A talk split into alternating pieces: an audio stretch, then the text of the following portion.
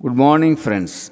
R.K. Narayan, Rasipuram Krishnasamy Narayanasamy is a pioneer of Indian literature.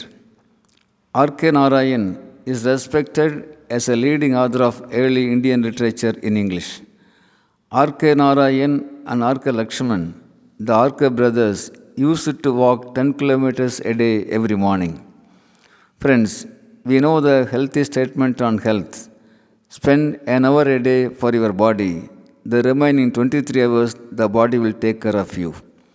Yes, RK brothers walk 10 kilometers every day.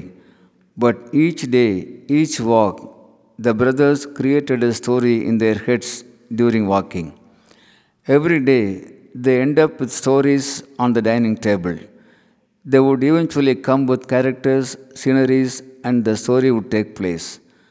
Malgudi is a fictional town in South India that plays a key role in R.K. Narayan's writings. Actually, Malgudi is a state of mind of the writer we can understand.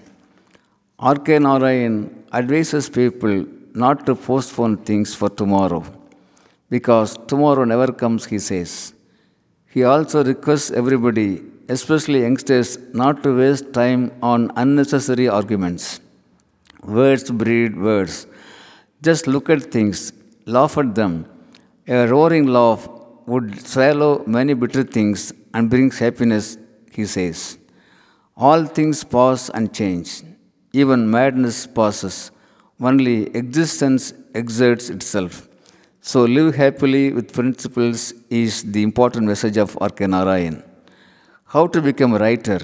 R.K. Narayan answers, you can become a writer by writing because writing is a yoga. Friends, as R.K. Narayan says, let's have principles. Let's not postpone things. Let's live a fully happy, successful life. Aranga Gopal, Director, CB IAS Academy, Coimbatore.